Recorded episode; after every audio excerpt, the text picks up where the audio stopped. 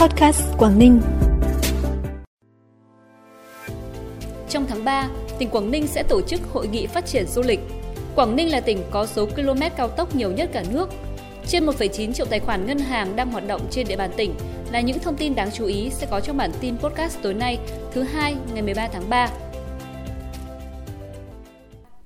Thưa quý vị và các bạn, sáng nay đồng chí Nguyễn Xuân Ký, Ủy viên Trung ương Đảng, Bí thư tỉnh ủy, Chủ tịch Hội đồng Nhân dân tỉnh, chủ trì hội nghị giao ban thường trực tỉnh ủy để nghe và cho ý kiến về công tác tổ chức Hội nghị phát triển du lịch Quảng Ninh năm 2023 cùng nhiều nội dung quan trọng khác.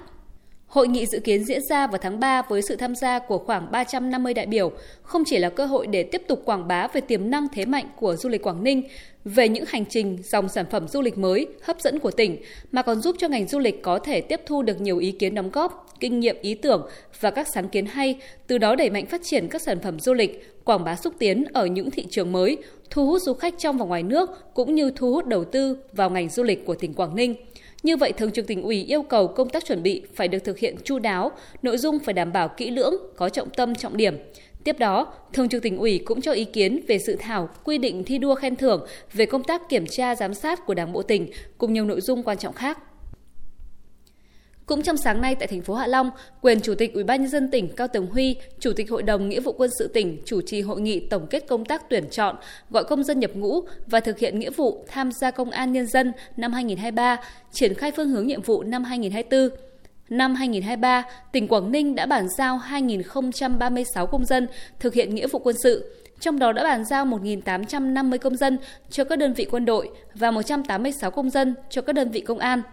Chất lượng công dân nhập ngũ tiếp tục được nâng lên. Hội đồng Nghĩa vụ quân sự tỉnh cũng đã giao Bộ Chỉ huy quân sự tỉnh tổ chức lễ tiễn 162 quân nhân hoàn thành nghĩa vụ quân sự tại Bộ Chỉ huy quân sự tỉnh về địa phương theo quy định. Các địa phương toàn tỉnh cũng đã tổ chức đón nhận 1.779 quân nhân hoàn thành nghĩa vụ quân sự tại ngũ trở về địa phương trong không khí thân mật chu đáo, đồng thời tạo điều kiện thuận lợi nhất hỗ trợ bộ đội xuất ngũ, học nghề tạo việc làm.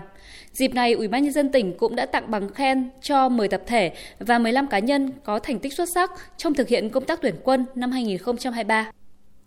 thực hiện chương trình khảo sát làm việc tại Quảng Ninh về thực hiện đề tài mô hình quản lý và phát triển xã hội Việt Nam đến năm 2030, tầm nhìn đến năm 2045. Sáng nay đoàn công tác của Hội đồng Lý luận Trung ương và Thành ủy Móng Cái tổ chức tọa đàm thực hiện mô hình quản lý, phát triển xã hội ở thành phố Móng Cái đến năm 2030, tầm nhìn đến năm 2045, hiện trạng định hướng, dự báo, đề xuất kiến nghị, giải pháp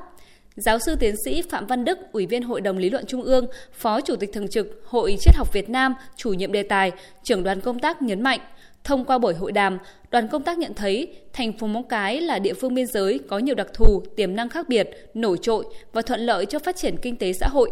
Từ kinh nghiệm chia sẻ của địa phương, đoàn công tác đã có thêm được nhiều dữ liệu quan trọng từ thực tiễn quản lý, phát triển xã hội của địa phương để bổ sung vào đề tài.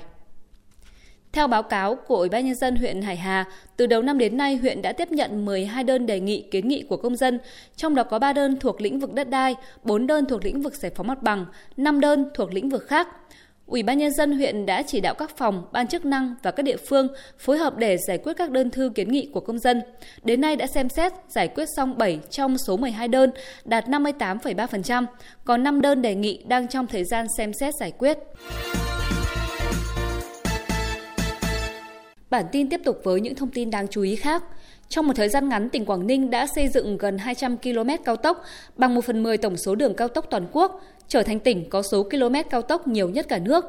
Quyết liệt trong chỉ đạo, nhanh gọn trong giải quyết thủ tục hành chính, giải phóng mặt bằng, chủ động nghiên cứu áp dụng các giải pháp kỹ thuật mới hiện đại, tiết kiệm chi phí từ khâu thiết kế, tận dụng tối đa lợi thế vật liệu địa phương nơi tuyến đường đi qua để giảm chi phí xây dựng, quản lý chặt chẽ về chất lượng, tiến độ và giá thành công trình với sự tham gia vào cuộc của nhiều cấp, ngành và địa phương. Đó là kinh nghiệm của Quảng Ninh trong triển khai xây dựng hệ thống cao tốc.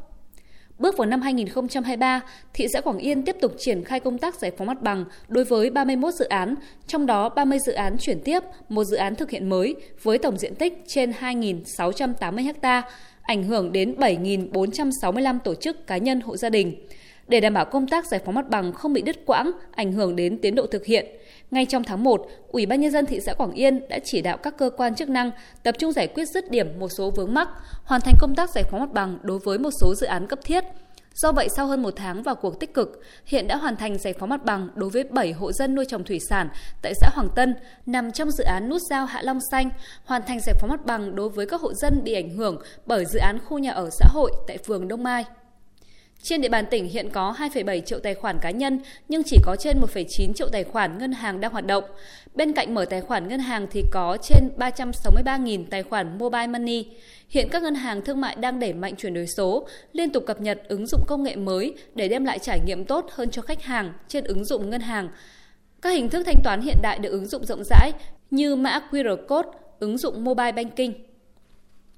Trong hai ngày 11 và 12 tháng 3, đoàn cơ sở Lữ đoàn 147 vùng Hải quân tổ chức thực hiện ngày thứ bảy tình nguyện và ngày Chủ nhật xanh thiết thực chào mừng kỷ niệm 92 năm ngày thành lập Đoàn Thanh niên Cộng sản Hồ Chí Minh 26 tháng 3 với sự tham gia của gần 700 cán bộ đoàn viên thanh niên trong đoàn cơ sở Lữ đoàn và đơn vị kết nghĩa. Chương trình được triển khai bằng những việc làm cụ thể như tổ chức tổng dọn vệ sinh, thu gom rác thải, xử lý môi trường ở các điểm dễ xảy ra ô nhiễm, tổ chức chăm sóc khuôn viên, vườn hoa cây cảnh trong doanh trại, các tuyến phố, đường làng ngõ xóm xung quanh khu vực đóng quân. Phần cuối bản tin là thông tin thời tiết trên địa bàn tỉnh. Đêm nay và ngày mai, tỉnh Quảng Ninh chịu ảnh hưởng của áp cao lạnh lục địa có cường độ ổn định rồi suy yếu. Thời tiết các khu vực trong tỉnh phổ biến nhiều mây, không mưa, trưa chiều giảm mây trời nắng, trời rét, nhiệt độ dao động từ 16 đến 24 độ. Trân trọng cảm ơn quý vị và các bạn đã dành thời gian quan tâm bản tin podcast Quảng Ninh. Xin kính chào và hẹn gặp lại.